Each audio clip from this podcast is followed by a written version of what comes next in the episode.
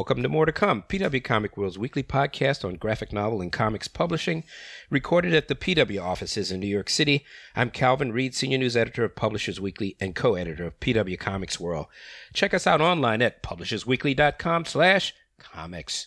And I'm Heidi MacDonald. I'm the graphic novels review editor for Publishers Weekly, as well as the editor in chief of The Beat at comicsbeat.com. And you can check us out on Twitter at, at PW Comics World. And I'm Kate Fitzsimmons. I'm the podcast producer, and you can find us online on Tumblr at pwcomicsworld.tumblr.com. And you can subscribe to More to Come on iTunes and on Facebook. We're at facebook.com slash pwcomicsworld. So this week on More to Come, C2E2 preview, including the retailer summit preview. And we're going to look at the Valiant Summit. Uh, we're going to take a look at some graphic novel awards and, um, you know, uh, uh, the audience CF conclusion, so to speak. So, um, Heidi, you're going to be I at am. C2E2. I'm heading off to C2E2 tomorrow for five days at the McCormick Place, which is so awesome. um, I think it's been four. It's been many years since they held it in in Chicago, so I haven't been to C2E2 in years. So I'm eager to see what it's become. What's become of it? Yeah, yeah. Um, well, I'm always curious about where they moved it between different halls, weren't they? When they, I only I went to the very first one. That's the, the what's it? The Chicago Comics and That was in Entertainment Expo. That's right. It was 2010. It was the first time they'd Yes, had yeah, it. Yeah, right. yeah. and it was in the, the an old. An The old Lakeshore. space, the, The old Lakeshore, lakeshore, which is a great place, but apparently was so uh, ecologically and environmentally retrograde. Yes. they couldn't stay there. Yeah. Um, Uh, so it's in Mc- McCormick Place now. I think they, I think also that wasn't the, the biggest space, right? it wasn't. No, it No. wasn't. McCormick spa- uh, Place is, according to some, the largest convention facility. It's massive. in it is. the United it is States. broad big ding ding ding ding Yeah, it's massive. It is really huge. Um, Dignion, I yeah, think it bro- is. Yes. Well, it's quite large. It's uh, Babe uh, Paul Bunyan esque. Bunyan esque. But anyway, um, uh, yeah, I haven't been in a while. Apparently, you haven't been in a while. So, Yeah. what are you expecting? Well, uh, I, I, you know, the last time I went, the retailer summit was held there for three years in a row. So I did go for three years in Mm-hmm. a row. Um, I will be interested. The, the summit uh, last time was held last fall in Baltimore, so it won't even be a year since the last uh, Diamond Retailer Summit. Um, apparently, they've tinkered with the format a little bit more, uh, so there's going to be retail presentations. Word on the street is that Marvels is not going to be open to the press, so maybe after everything that happened last time, David Gabriel talked to the press. Uh, they have Sorry, David, didn't mean to chuckle. under a um, you know cone of silence. So Yeah. uh, you know, I might have to send a uh, retailer in with a Well, with a everyone knows undercover. the beat spies are everywhere. Yes, so. exactly. So, so, yeah. Um, but you know, I, I am I am looking forward to that. It's an interesting time in the comics. Yeah, it's an interesting time in uh, the comics world, as we all know, and um, When is it not an interesting time in the comics world? I, I, yeah, you're right. I mean, considering we've been doing this podcast, that we've always found something interesting to talk about. I do think, But um, not this week. yeah, Yes, apparently this not week there this was week. no. This is the week there was nothing because I think they're waiting for the retailer Yeah. summit. To Yeah, well, there you go. I'm, I'm They- sure some sparks they will fly do like that. To clamp down. um, but one thing that's interesting is um, the last time I went, uh, quite a few publishers were saying that they didn't want to go back to C2E2.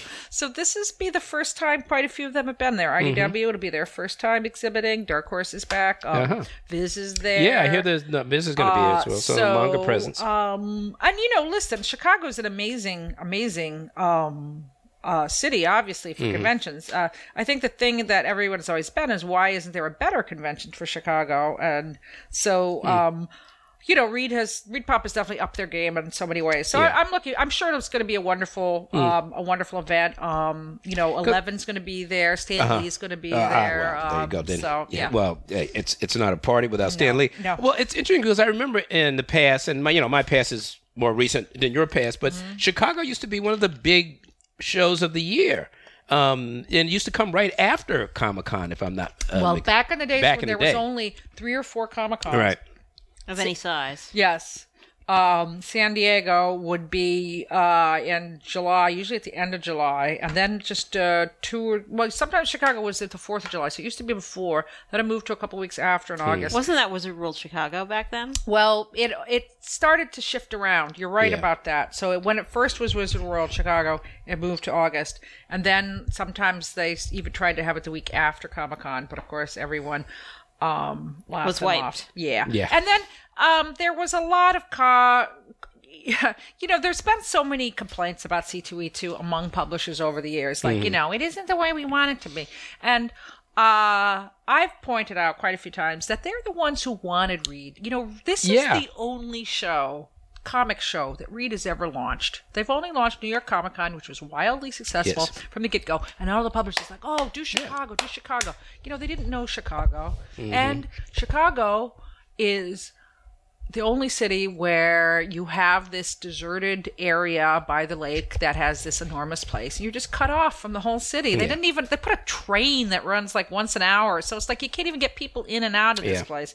So um, it's so far and, from and Reed optimal. kind of rearranged their whole trade show schedule actually because they put this in the spring and then they Mm-hmm. moved because Comic Con used to be in the spring. That's right. Comic Con was in February. yeah, and they few times, moved right. it to the fall to yeah. set up this thing. Also to try to stay out of the way of the other shows That's too. right. That's right. So, it, it's interesting now that you know you just can't please everybody. Well, you can't. And uh, so, however, I do understand that um, fans are having a good time. So I'm, I'm looking. I'm, Mm-hmm. Yeah. I- I'm definitely going to have a great time. I'm, uh, you know, I've been Chicago is one of my favorite Well, I love going to Chicago, It so is one I a wish world class, amazing city. Uh, and uh, I will be back uh, in a couple weeks, either next week or in two weeks. We haven't decided yet. Uh, I'll tell you all about it. All so, right, sounds good. Well, uh, and my Chicago dog story. Oh, so. yeah, there you go. All right.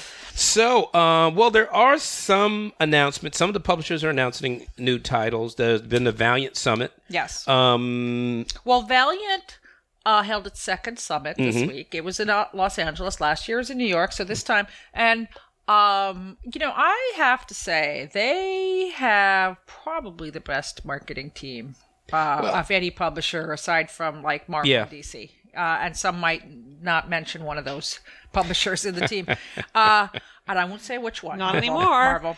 Um, so, but you know, considering uh, last year I went to the event, it was at a small theater. The, I think it was the Upright Citizens Brigade Theater uh, over in the East Village, and it went. It was so good. It was Yeah. like in about an hour, and they came out and said, "Here's the titles that we're doing." They brought out Great. some of the creators. So this year I didn't get to go, but I looked at the pictures, and it looks like they held it in some kind of like internet lab. I mean, it was like this living room with like monitors, and it looked very cushy and Yeah. comfy. So I haven't actually read the, uh, you know, one of my reporters is there, but I haven't haven't talked to him yet. Um, but it, and again, they they launched uh, a whole bunch of new books. They have Yeah. this new line called Icons, which is um, uh, you know, I actually have some yes, of your. I have some of the beats Yes, yes, commentary yes. right Well, here. It's that. an all new wave of ongoing series, prestige format projects, and standalone events. A new book launches every month. Starting from March, and they've got a whole lineup. Yes. So what they did was they really took their core old things like X-O Manowar, Hmm. um, Bloodshot, Eternity, and Ninjak. Although I thought it was Ninja K, but now it's called. Ninja K, uh, and Quantum and Woody, and they announced all new miniseries or ongoing series for them with by people like uh, the likes of Jody Houser and Jeff Lemire and Matt Kindt and Christos Gage. Mm-hmm. Yes, yeah, yeah. some Interesting pretty- creatives, yeah. So uh, and Peter Milligan's Britannia is back. A lot of people love that book, Mm-hmm. Myself included. And Faith, who's been like a real breakout star. For Yes, now, well, is getting obviously her that's own. the really And then there's a classified top secret Mm. thing that's coming in August. Um, so I, you know, I think this is a real smart rebranding for them. Um, you know, they're Mm-hmm. Yeah. wo- Is it a rebranding? It's the same it's stuff. not. It's not. It, but you know, listen. Valiant rebrands from A to B, or maybe A to C, or A to B.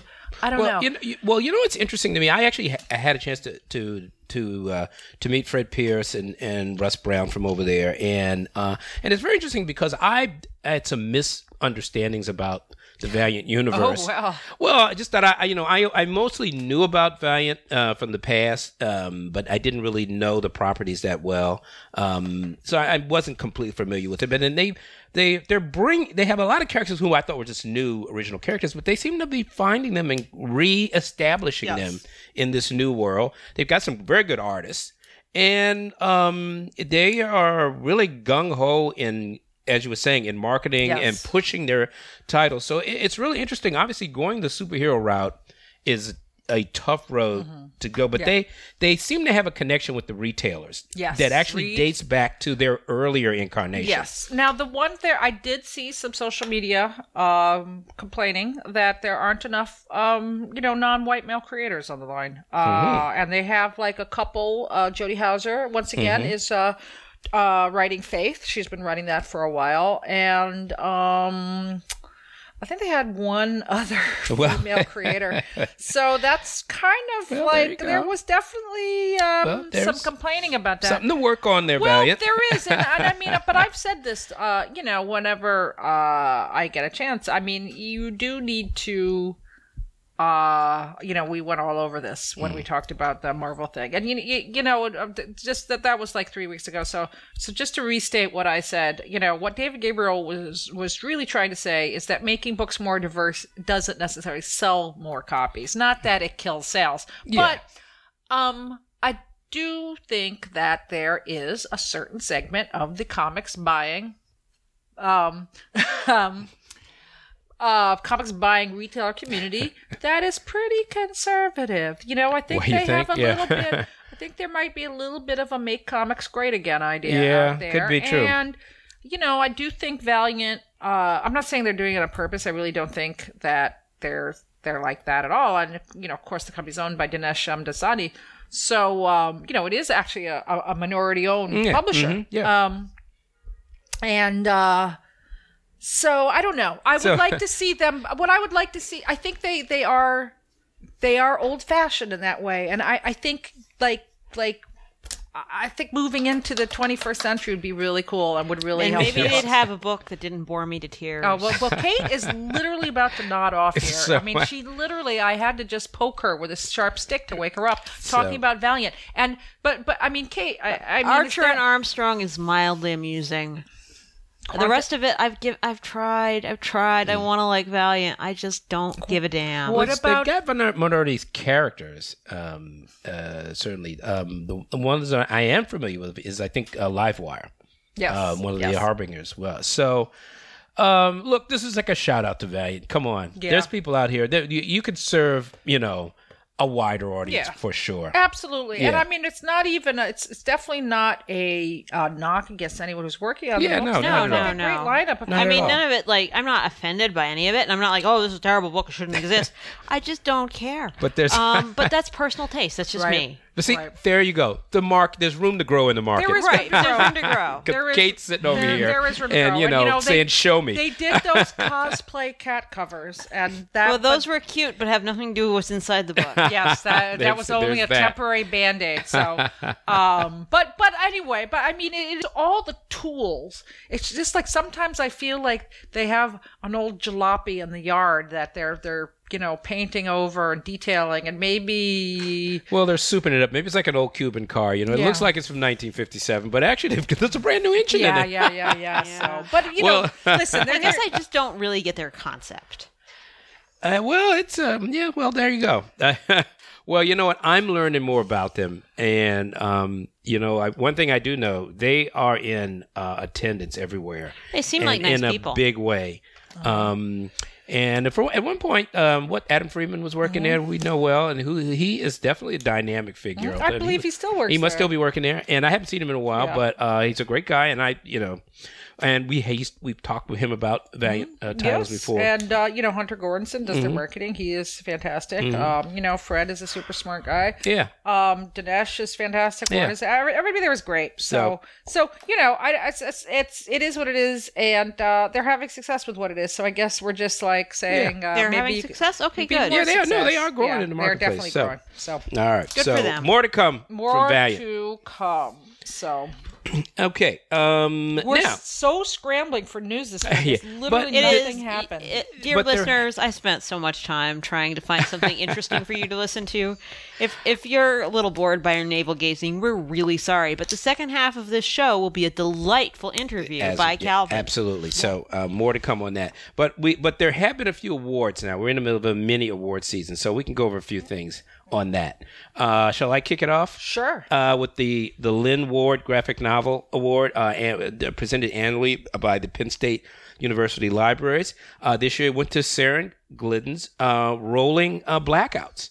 Um, uh, her account, so it's really a memoir, uh, a combination memoir, uh, work of journalism about traveling through the Middle East, talking with people, talking with the population, really getting a sense of what's going on, really at the most granular level. It really is a kind of tour de force of kind of personal, face to face, on the ground journalism in comics form. Yes. So, Something she um, pioneered in. Um, yes, uh, and talk about Israel. Yes, in 60 days, or yeah, less. So yeah. Um, yeah. Um, so it um, uh, it comes with a, a cash prize too, which I can't remember how much money is. It's not like used. I think it's twenty five hundred dollars. Uh, two honor books. yes, yeah. Um, Jules Feiffer's cousin Joseph, um, the sequel to his uh, first graphic novel, and uh, Lisa Hanawalt, uh, Hot Dog Taste Test. Yes. Yeah. Uh, well, I, the, I I consider the Lynd Ward Prize one of uh, the two kind of literary prizes. Yes. Uh, the other is the LA Times uh, graphic novel. mm-hmm. The LA Times Book Prize graphic novel um, category, uh, which will be announced in a few weeks. We the, the winner in that has not been announced yet. Uh, I believe whatever the LA Book Festival is was I think it might be next week or the week after. Anyway, it's coming right up, so we'll have that. Uh, but some other the Doug Wright Award nominations uh, were announced. These are the uh, Canadian Comics Awards, and uh, let's see. Well, the the big news there was that Catherine Collins is being uh, nominated, moved into the the Giants of the North, which is what the Canadians call their Hall of Fame for Oh, great. comics, which is really cool. Um, another pretty prestigious prize is the Cartoonist Studio Prize, which is given out by Slate and uh, the Center for Cartoon Studies. And the winners in that, they have two categories in that, uh, which is uh, print and web comics. And in print, Eleanor Davis won for Libby's Dad. Yeah. Uh, and Christina Tran won for a comic uh, called. Um, now I don't have it coming up. So it's uh, it's like it's called Beauty or something along those lines. Anyway, they're both really excellent. Uh, Libby's dad, um, uh, it's published by Retrofit. It's kind of part of their Uh-huh. little singles line, which they Yeah, pioneered. But now a lot of publishers, small small indie publishers, are doing it, and they're getting they are really getting a lot are. of literary people like. Retrofit and Youth Yeah. in Decline and um, really Yeah, totally. Um, and also Kush Comics from Latvia. Uh, they have a wonderful lineup of of uh, you know individual comics. Um, well, there was the Glyph Awards uh, for the achievements in African American. That's black, true. I'm, in, Black I'm embarrassed. By, um, by uh, Kwanzaa Oja Safeo and oh yes, yeah. uh, Jamal Igle uh, led the nominations there. Uh, also, a lot of nominations for Bitch Planet and March Book Three. Yeah. Uh, but for once, March uh, Book Three didn't lead it. It was actually Black. Uh, published by Black Mask Studios. Uh, so let me see. Any other? Um, let me see. And um, yep, that's about that's about it. So I'm just looking here. like the my awards category on the uh, on the the beat is like you know an endless endless we are in the throes of awards nominations and the eisner award nomination should be coming, Coming up pretty soon. any I- day now I can actually throw in the, the nominations for a brand new award. Mm. Um, really, uh, it's a, a partnership between EBSCO, the library subscription service, and the um, the graphic novel committee of the Children's Book Council. They have launched a new award called the See It Award to recognize the cultural and literary impact of youth graphic novels, and they just announced their first uh, novel um, nominations, and there are what six books: um, The Imitation Game, Alan Turing, uh, by uh, Jim Ottaviani and Leland uh, Purvis. Light by Rob Cham. March Book Three by, of course, John Lewis, Andrew Aydin, and Nate, Nate Powell. The Nameless City by Faith Erin Hicks and Jordie Bellaire.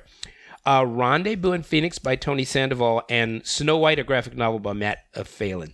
The final winner will be na- be announced at the uh, 2017 ALA annual convention. oh nice so in it's a, June. so it's kind of a little comics award just for the uh, the Yep, summer ALA. Absolutely, yes. that's uh, that's pretty cool So, should we have our own award for best comics award? yes uh, well the best comics it's actually no contest it's got to be the doug wright awards Oh yes, that's right. That's true. Right. Yeah, that's true. Well, that's true. Well, you know, actually, having seen it for the first time or several times now, uh, it is pretty cool It is. That, Yeah, that the best cool part is that well that you know, although because his wife is there. yes, but but also the Ignatz Awards, I would say those are the number two awards. Yeah, and I haven't I haven't seen it in years, but the Ignatz was awesome too. Yeah, um, yeah. I But- mean, I think the last time I saw it, Keith Knight was handing out the awards and taking a shot of vodka every a- time he gave that one. That was at an old venue, Calvin. Yeah, that was way back. Calvin Wood stayed for the awards. Well, I'll tell you what makes, I, you know, no offense to the Eisners. The Eisners are also grand. Um, the Harveys this year will be at New York Comic Con for the first time. Oh, that's right. I forgot about that. Ah. Uh, but the well, what makes the Doug Wright Awards great is that there's only three, uh, Mm-hmm. 4 if you count the Giants of the North. So it's uh, brief, and yet they managed to stretch it out in the most charming way possible. And there's bunting designed by uh, the great cartoonist Seth all Yeah, over the room. yeah. Uh, I had the honor of presenting a Yes, uh, a Doug Wright Award. Uh, uh, was I, I think it was last year actually. Yeah, yeah. Um, very. Um, uh, it was, um, you know, uh, a great honor, and I was Yeah. a little intimidated by it, to be fair. But um, uh, it's a, such a charming ceremony, and the Ignatz Awards are great because afterwards there's an open bar and a chocolate fountain. Yeah. well, there was a there was a uh, I mean I think Dustin Harbin uh, kind of was a pinch hitter. Yeah. And they do seem to, to pick a good raconteur uh, to host these events. So there's you know there's much charming patter. There is Throughout is- the commentary. These, these are Through- the gold throughout the- the- the I. I enjoyed the panoply and spectacle of the Eisners as well, and Yes. um, the camaraderie of the Harveys. So um, I've been to my share of comics awards, is what I'm trying to say. Yeah, and well, just to plug, you know, just uh, as an advertisement for ourselves, um, the uh, PW, you know, graphic novel critics poll, it has its own charm. That's true. That's true, and I, I feel the results have been very valid. I, Very, absolutely, very absolutely. strong So we, you know, we get an honor award. um, yes. Well, you know, I just was mentioning um, comic cons and all that, and it's it's the throes of comic season, and um, uh, so quirky notes. Since we don't have a lot of news, here's a little quirky note for you. Um, Charlie Sheen has been announced as a guest at this weekend's uh, Minnesota Wizard World, Minnesota. And there's actually a petition to say that he should not be a guest because he is, um, you know, abusive to women. And like the, the website has this long list of like pretty much every woman he ever dated, um, he abused. And Okay. uh, I think it has about a thousand signatures right now. But um, you well, know, all I can say is how many people coming to a Minnesota Comic Con will be willing to pay considerable money to see Charlie Sheen. And how mu- given how rich Charlie Sheen is, I would imagine he is requiring a sig- significant amount of money from the Comic Con. gar- guarantee, yeah. So, I mean, I, I almost People like these guys. well, I, I, I almost feel like a boycott Charlie Sheen effort might be more effective than petitioning the Comic Con, which Right. clearly wanted to bring him in. I mean, think one thing does come to mind. I mean, I mean, how many people have been stars at these shows in the past that probably have a pretty bad record with women, This is Oh well, his- quite a few, but, but I mean, like this guy's but actually they're been focusing on Charlie Sheen, well, for Char- obvious reasons. Charlie Sheen He's- has has a really well documented, Yes, really exactly. long, And very public. very public, very violent history with Well, women. there's- I it's mean- not just like he's insulting or Yeah. something. you know, there are quite a few. I mean, Wizard has had some real black sheep. They had Rod Blagojevich, the uh, the disgraced uh, governor of of uh, Illinois. Yeah. Uh, soon after he was forced to step down Yeah. or impeached or whatever happened to him. I mean, it happens in Illinois. So, um, so you know, they have a, a history of having these black sheep at the Yeah. shows. And um, you know, people do want to meet them, so uh, just don't have Denise Richards and him in the same room. you Yeah, know? so there you go. I guess it becomes a question of who's not going to do Comic Cons at some point. Uh, you know, like what celebrities are. It just seems to be like there's no Everybody. Yeah, yeah. there's no limit. Everybody Yeah, who yeah. actually genuinely wants to. yeah. But you know, I had a um, I had there was a, a piece on BuzzFeed that I linked to that was so funny because it was showing. Uh, uh, this is nothing to do with comics, but apparently some kind of meet and greet with Avril Lavigne, the uh, the fake punker from a few years ago, and like she won't touch people at all at at the things, and like people are paying four hundred dollars to stand next to Avril Lavigne. I mean, that's pretty. And she won't even touch your shoulder. Yeah, yeah, she won't. She doesn't want to be touched. I understand not wanting to be touched, but you know, like like these pictures are so dismal. It's like Well, um, we're gonna wind this up here. A good thing we're gonna, as on on one note, I mean, we did discuss uh, the controversy around uh, Ardian uh, Syaf, uh, the Marvel Comics artist who did X Men Gold, and um, you know, sort of snuck some inappropriate messages into it. Uh, he has been terminated uh, by Marvel, left it cryptic, and actually sort of. Um, I don't know. I just I just sad note on his website. I, I, I this is one of those events that I just find inexplicable. Well, there was and you, depressing. You know, uh, uh, we don't have much time, but uh, this doesn't. It's not even worth drilling into. But No. I mean, you know, I, I think that I mentioned like you know Gail Simone had had met him and posted. I Mm-hmm. think this might have happened after the last time we talked, but um, you know, she said that he was um, uh hadn't traveled much and Yeah. that was his first con it was in singapore that she met and you know he was a pretty simple Yeah. home loving guy who lived in a Yeah. you know a fairly simple down to earth life uh and um you know this is the kind of people who do get targeted Yeah. quite a bit by um extremist groups or uh rat they become radicalized. And i'm not even saying like like in, in just in in terms of uh muslim radicalization. I mean these are the kind of people who join cults. These are the Yeah. kind of people who are susceptible to suggestion. So you These know. are the kind of people who don't realize this is a terrible idea that will get you fired. yes there Yeah. you go. Thanks kate. Yeah, yeah, yeah. Excuse me. well, there there really is going to be more to come. Yeah, So, uh, 'cause um, this week there wasn't much, but we got. Yes. But but hold on, there is an interview. Yes. Yes, there is an interview coming Don't up. with- change that yes, channel. Don't change that. There's an interview coming up with Robert Sikoryak um, of uh, about his new. Well, it's a it's a it's a new and improved version of Terms and Conditions. Um, his frankly hilarious conceptual comic book where he takes the um, the boilerplate of your uh, a, well. Actually, now he's discouraging you from mention. The lawyers have suggested he not use the actual name of it, but it is the boilerplate of the software agreement that we all use, you know, for music all the time. And he's turned it into an absolutely delightful uh, romp through comic style and comics history. So uh, it's I full thought you color. were allowed to mention what it was. It just couldn't be the title. Well, it's iTunes terms and conditions, but he actually did suggest that we not use it in the. Um, I thought we just weren't supposed to use that as the title because that's not the title anymore. it's not the title anymore. Yes, I mean obviously you can refer to it, but um, so I may be going a little too far. But he did change. You know, Yeah. he did suggest that. It's a little more sensitive. Yes, because they did. You know, D&Q did have the lawyers look into it. But in any event, it's coming right up. Welcome to more to come. PW Comic World's weekly podcast on comics and graphic novel publishing. I'm Calvin Reid, senior news editor at Publishers Weekly and co-editor of PW Comics World. Check us out online at publishersweekly.com/slash comics. All right, um, welcome to more to come this week, and we have the great pleasure of talking with R. Sikoryak, Robert Sikoryak, um, the author of, among other things, Masterpiece Classics. Did I get that right? Yes, yes. Masterpiece Comics. excuse me, Masterpiece Comics. Um, um, marvelous parodies, smart parodies of great literature.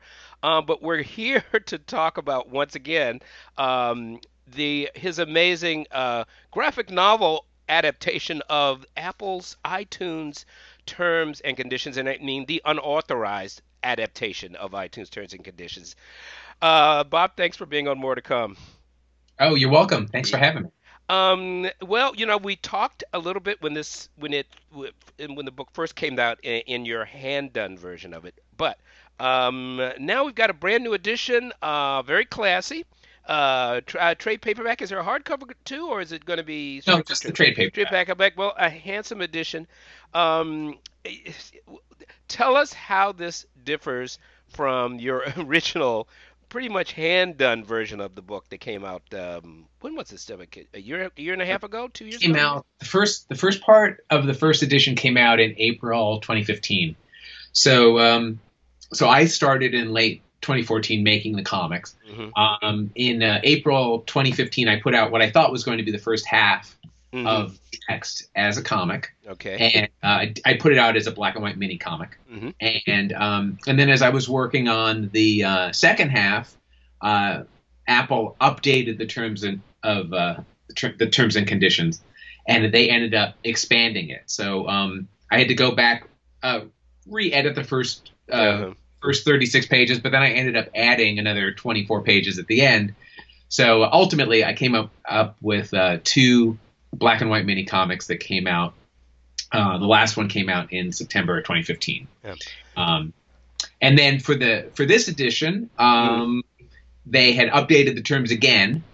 so I, that, that doesn't usually happen with the text that you adapt. When you're talking about crime and punishment, it pretty much stays the same. But uh, yeah, exactly, exactly. Um, I mean, sometimes there's a question of like which text to use. Is Well, it sure. the authorized Yes, text? Is this the author's favorite version?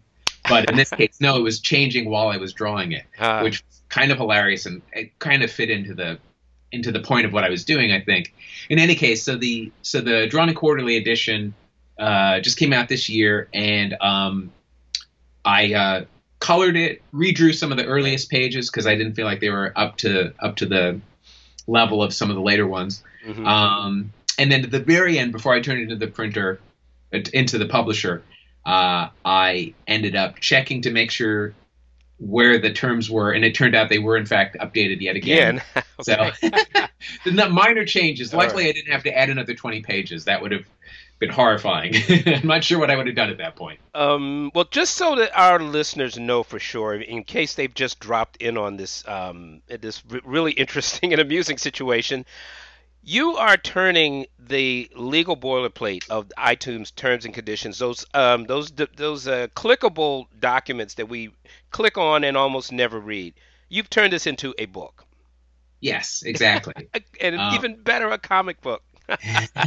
I don't see any other way to do it. Yeah, frankly. yeah. I guess you could just print the words out, but what's the fun in that? yeah. No, I um I I uh, we talked as we talked last year. I'm I'm kind of amazed. It's hard to know exactly how far these ideas kind of penetrate the world, but it seems like there are still people who are seeing it for the first time. So Sure. um, I'm uh, I'm grateful. I'm grateful people are still interested. Uh, in any case, um, I uh, had been adapting literature into comics, and usually when I do that, I'm boiling the text down. I'm I'm sort of taking you know a novel like Crime and Punishment and boiling the text down, editing it down, refashioning it slightly, and uh, making it into like a ten page comic. Um, I'd been doing that for many years, and um, as I'd been doing that, the world of comics had kind of expanded and changed in different directions. So I was interested in in coming up with a way of doing a long form adaptation of a text. And instead of adapting it or boiling it down, I thought I should take the entire text uh, and just use it verbatim. And I had been doing that a little bit with poetry. I did a little bit of, Mhm. with Whitman. I did a little bit with uh, Edgar Allan Poe. And um, I thought, well, I really want to do something long. Like I need to, I need to find a text that's long, and just the words "text that long," text that's long, um, made me think of the terms and conditions, which are so ubiquitous. Yeah. Uh, so, um, so it was, and, and kind of infamous uh, for being so. Uh, so um, I, um, I thought, well, that's my source. That's ludicrous. I don't think it had been. I, I don't think it had been done before. So I, I so I did that. Um, and I can go on to explain more. I don't know how much you want me to give. Well, yeah, yeah. Well, I mean, I, I'm also I, I want to make it clear, or have you make clear. I mean, the relationship between what you're what you've done here with terms and conditions and your your other work. Uh, I mean, I think at one point you described it to me as you know uh, uh, you're dealing with what long, difficult texts that people haven't read and are afraid to admit, something along Right. those lines. Right. Yeah. Or maybe or maybe long texts that people are vaguely familiar with but feel kind of guilty they haven't gotten. Sure, yeah, And I mean I I'm I feel that guilt as well. I mean I Sure.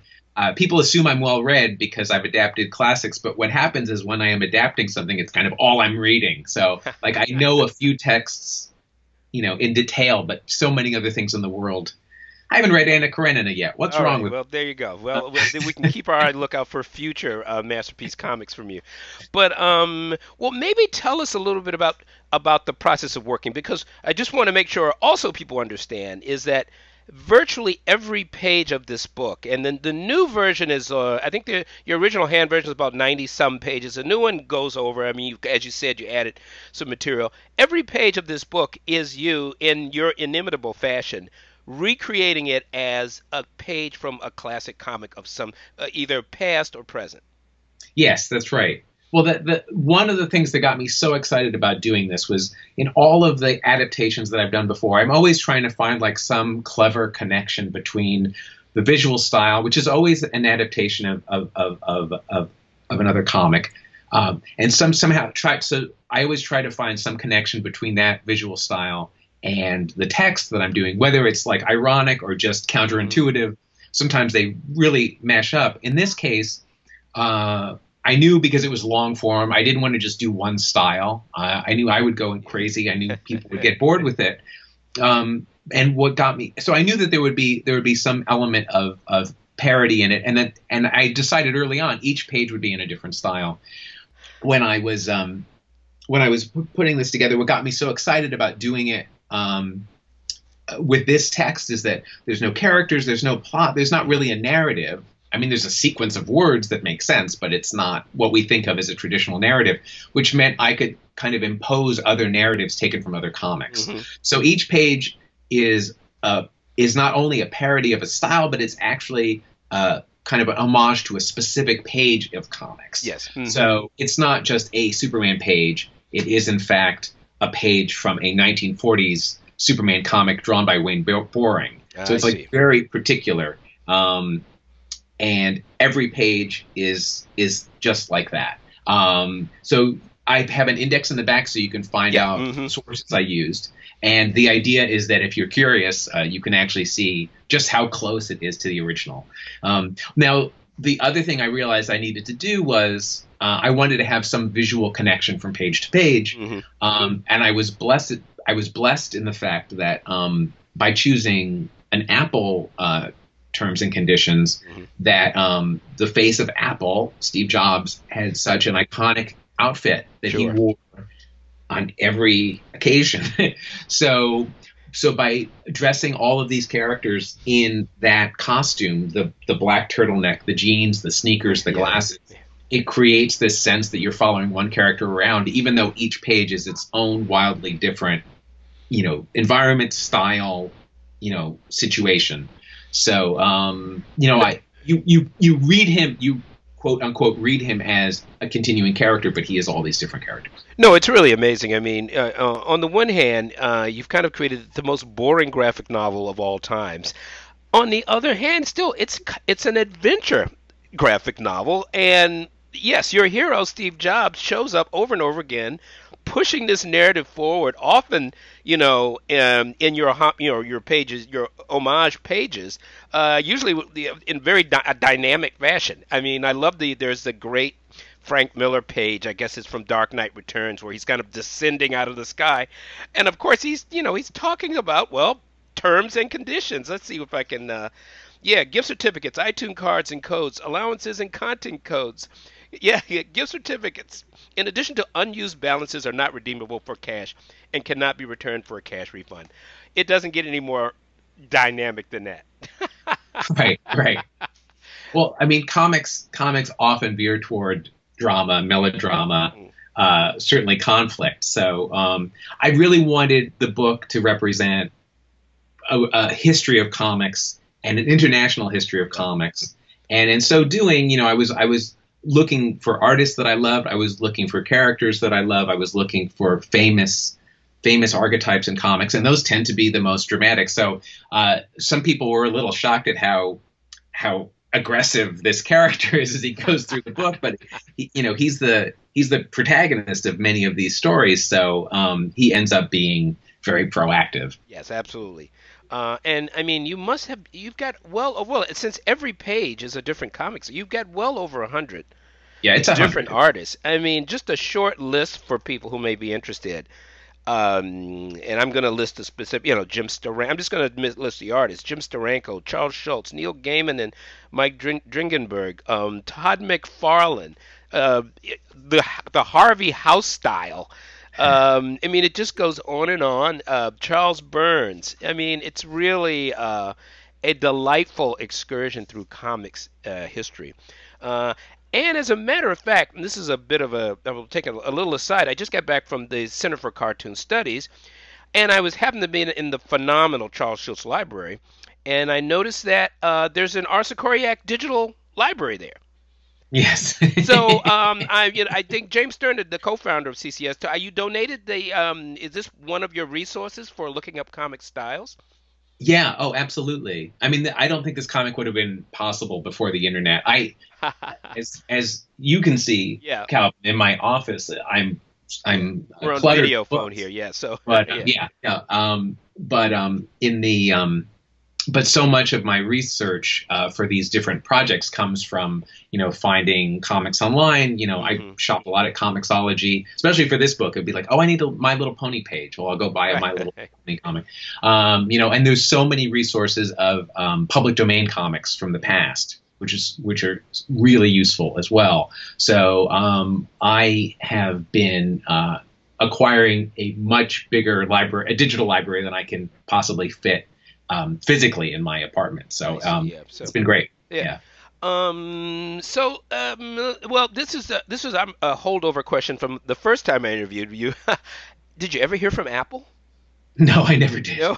I never did. I, I would I would love to hear from them. I'm a little nervous about hearing from them. yeah. Yeah. but I mean, I hope they would take it. Uh, uh, I hope they would see it as the as the um, as the tribute it is. It's certainly Sure. it's certainly an odd tribute, but I mean, I, I'm a, I mean, I drew I drew this uh, comic digitally uh, using a Cintiq and my iMac. There you go. You know, I have my my iPhone went off before. I mean, I'm I love the products, um, and um, you know, it's not it, it's not. Someone described it uh, described the book as looking like it was it was like some sort of hate mail to Apple, but that's that's he said it, it looked like that, but it actually isn't. I mean, it's I wouldn't have invested this much time in it if I didn't feel like this was like a topic worthy of uh, greater discussion.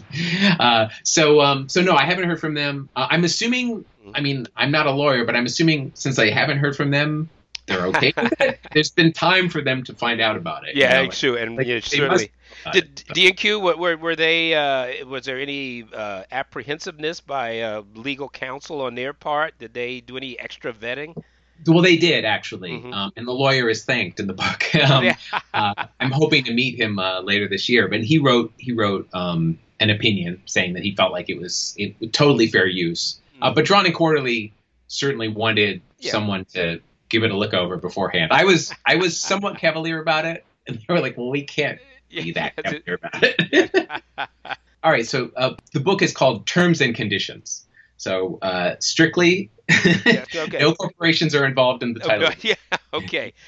But um, I Um, mean, I'm hoping this. I'm hoping this encourages publishers to feel a little bit uh, more uh, comfortable about doing doing material like this. I mean, all of my work does involve parody. Um, Sure. You know, even though most of the novels have been written by um, uh, authors who are long dead, um, but but many of the artists I, I um, parody or many of the characters I parody, you know, are ongoing corporate concerns. So. Yeah, yeah. Although obviously parody uh, should give the fact that it's very clearly a parody. I mean, it's it, that that obviously should give you some legal cover, but certainly, uh, you know, you, I'm sure you know you you wonder from time to time. yeah. Um, now you talked about how you adapted it, but I'd love to know, maybe tell our audience a little bit more about the text and how, I mean, how you organize the text so that both it still reads exactly as Apple offers it, but also becomes, you know, useful in word balloons and captions, and you know, it, it is a living comic book dialogue. Amazingly enough. Well, thanks. Um, I, uh, I mean, I just, I really approached it. I really approached it as, as just a straightforward job. I, I didn't want to get, uh, no pun intended. Uh, it's just a straightforward job. I, I was really just trying to break it down for clarity. Um, so certainly, a, there's a lot of like captions. I'm not. I use them as captions. There's Yeah, lots sure. of Mhm. sub subheadings that are useful for like breaking the text down. So like you know certain pages like will have like pre-orders and there'll be a couple of sentences and then family sharing and there'll be like two paragraphs and then there's you know um uh, I can't find the next one but uh you know they break it down according to subject so that helped me sort of figure out how much to fit on a Right. page Mhm. I mean, I, I mainly was going for uh, word count. I, I the the longest pages have about 200 words, which is a lot of words for a comic. Yeah. Um, but the sentences are also really long, so often I will have to continue a sentence from one panel to the next. You know, and I try to break it at the comma. I don't want it to feel. I didn't want it to feel like I just literally Chopped poured text Mhm. in without any thought yeah. but um but it still it still requires a certain amount of concentration to like follow the train of thought through each sentence Mhm. um so i i just tried to be very uh reverent to line breaks and not line breaks, but you know paragraph breaks and, and sentence structure and that sort of thing. Um, um, so um, you know, it was it was it was it was uh, fairly straightforward. But what I didn't really explain yet, though, the other half of it was after I sort of broke the text down according to how much I could fit on each page. Then I went and did a bunch of drawings of the comics, and I Mhm. didn't draw comics to the to the text Uh-huh. the comics were drawn. You know, I would look for pages that would have this uh, one character who I could dress in the Steve Jobs uniform, um, and then I would bring those into InDesign, which is a, a layout program for um, for magazines and, and often comics. Um, and then I would combine the text with the images according to how I could sort of break it down so that it still made sense. You know, sentence sentence structure wise. Um, so it was kind of like building a crossword puzzle because um, it was a matter of like, oh, I really love this page. I could only fit about 170 words on this page, so I can't use it with this part of the Oh, text. You know, Save so- it for later or something like that. Yes, yeah, I yes. see. Sort of shuffle it around. Yeah. I mean, I, I, I pretty much drew the book from beginning to end, except when they updated it and I had to make a couple of changes. But um, I drew about 14 pages at a time, Yeah. uh, brought those into InDesign, laid out those pages, and then moved on to the next chunk.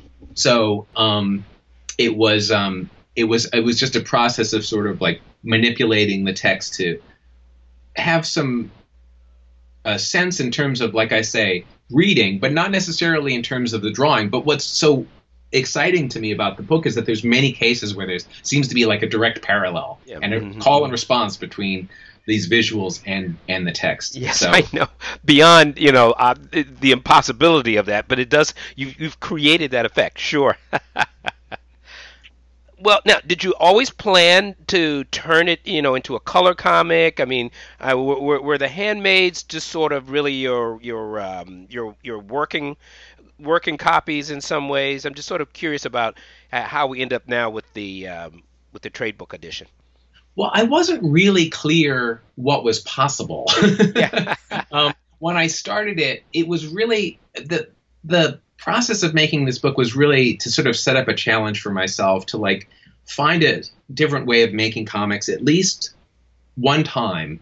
I wanted to really try to make a long form comic. So part of it was a personal challenge. Mhm. Um, and, you know, I didn't know if Apple would maybe not like it so much. So I put yes, out the, well, I put out the I put out the mini comics, um, you know, one as I made them, yeah. and then um, I, uh, you know, I was happy just to have done it. Um, I mean, I, I had hoped, I always hoped for another edition, but I, I wasn't really sure what would happen. Um, if that w- if that was going to be possible, if I'd find a publisher who'd, who'd been willing to do it, because I'd I'd shown it around to people, and some were like, I don't think we can do that. so it was a lot, there was a little squeamishness Sure. I didn't show it to a lot of people, but I showed it to a couple people, and they're like, Mhm. "Can we do this?" You know. Uh, and Drawn and Quarterly was also like, "We'd Eh, like to do it." so anyway, it was it was more just it was more just for me to do it, Mm. and I, I really I just wanted to engage in comics in a new way. It really was it really was that. Um, oh, you always hope a book can come of it. Um, so when uh, when the possibility and then the reality of Drawn and Quarterly uh, saying they would do it uh, happened, um, then it was like, well, is it color? Is it black and white? I mean, I I was actually at first I was concerned the color might be too disjointed, but I think that just adds to the beauty of it. Actually, It really Like, does. It, it really does. It really that it your your sleight of hand. You know, the magic is even more pronounced um, with the color because you really are. Now the, the, the, the pages you borrow from from manga are still in black and white. Yes, So and I um, know I know some of those were colored, and I was I almost in some cases I was trying to decide do I color this to match the new version, but you know um, you know I used a color Scott Pilgrim page just because uh, it was sort of surrounded by a lot of black and white pages, so I decided that I would color that one, and there was a color version of it. So all the color is also very much based on the source material. Uh, but yeah, I mean, Love and Rockets, Scott McCloud, um, Charles Burns. There's a number of Harvey Pekar, Akira. There's a number of comics in here that originally appeared in black and white that it seemed like fair to keep them that way. Um, and I, I kind of wanted that. I once I started coloring it, it was clear that I just wanted the element of surprise to Sure, just sure. increase. Uh, and I think one thing we have to revisit also is that you know, just as you were saying, you know, who's going to publish this? I mean, the media response you got over over this. Although, I, I, as I recall, you said that you you were posting it online for a while and without any problem. But what what made me pay attention was I got this email from you, and and then I noticed m- m- not it wasn't just me that were people that were starting to notice this thing. And at the end of the day, I mean, it seems like every media outlet you can think of was like trying to we're scratching our head and doing a story about uh, yeah, terms Yeah. and conditions from the Guardian to the Observer, Huffington Post, uh, you name it, Time, uh, GQ. uh, so obviously that must have played into your uh, a sense of well, where can we take it from here now? yeah, yeah. I mean, I. It's really it's so interesting. I had never really posted my work online before, um, but um, you know, I put out the mini comics, and I felt like I felt like I had something good here, and people just you know one on one said to me, "Oh, these this is really exciting. We really like this." And I was hoping to get a little bit more attention for it. Uh, and I was talking to Francoise Mouly, um, who the art director of the New Yorker, who I've known for many years, and she said you should put it on Tumblr. And I'd never serialized a comic online, so I'd already done the minis. They were out in the world. I'd sold them at conventions. Um, and one or two people wrote about it, but not very much. I started I started putting it on Tumblr, one page a day. Mhm. About a month into that, maybe a month and a half, I just sent out an email. That's probably the email you got. Yeah, And I just mhm. said, "Hey, everybody, I did this thing. It's on Tumblr." And um, within 24 hours, you know, you saw it, and a few other people who were connected in the media saw it, Mhm. and it just sort of like it just Yeah. sort of escalated from there. And if I hadn't sent that out, you know, I might have done a few more things, but you know, it just I think what happened is I think someone forwarded it to Boing Boing, and that might have been the first one that Mhm. people really saw. Sure. Um, so you know, it's it's really interesting. I, I teach a lot of students, and you know, I'm always encouraging people to try different sources of getting their work out. But I think part of what helped me was just that I've known I had such a good email list at this point, sending it out to you know 30 years of contacts know, in my 15 years of emailing. Um, really kind of got the word out. So it's difficult to get. Mm. It's still it's still interesting and somewhat difficult to get the right people to see it. But once they saw it, it felt like everybody saw it. So I'm doubly grateful that people are still reviewing the book because I sort of felt like people might say, "Oh, we saw that already," but it seems that you know I, I have no sense of the outside world. I think anyone that makes makes comics or any kind of art form, just they don't know who is looking at what they're doing, and you just Sure. you don't know, you know. So it's it's it's been it's been astonishing and overwhelming and great.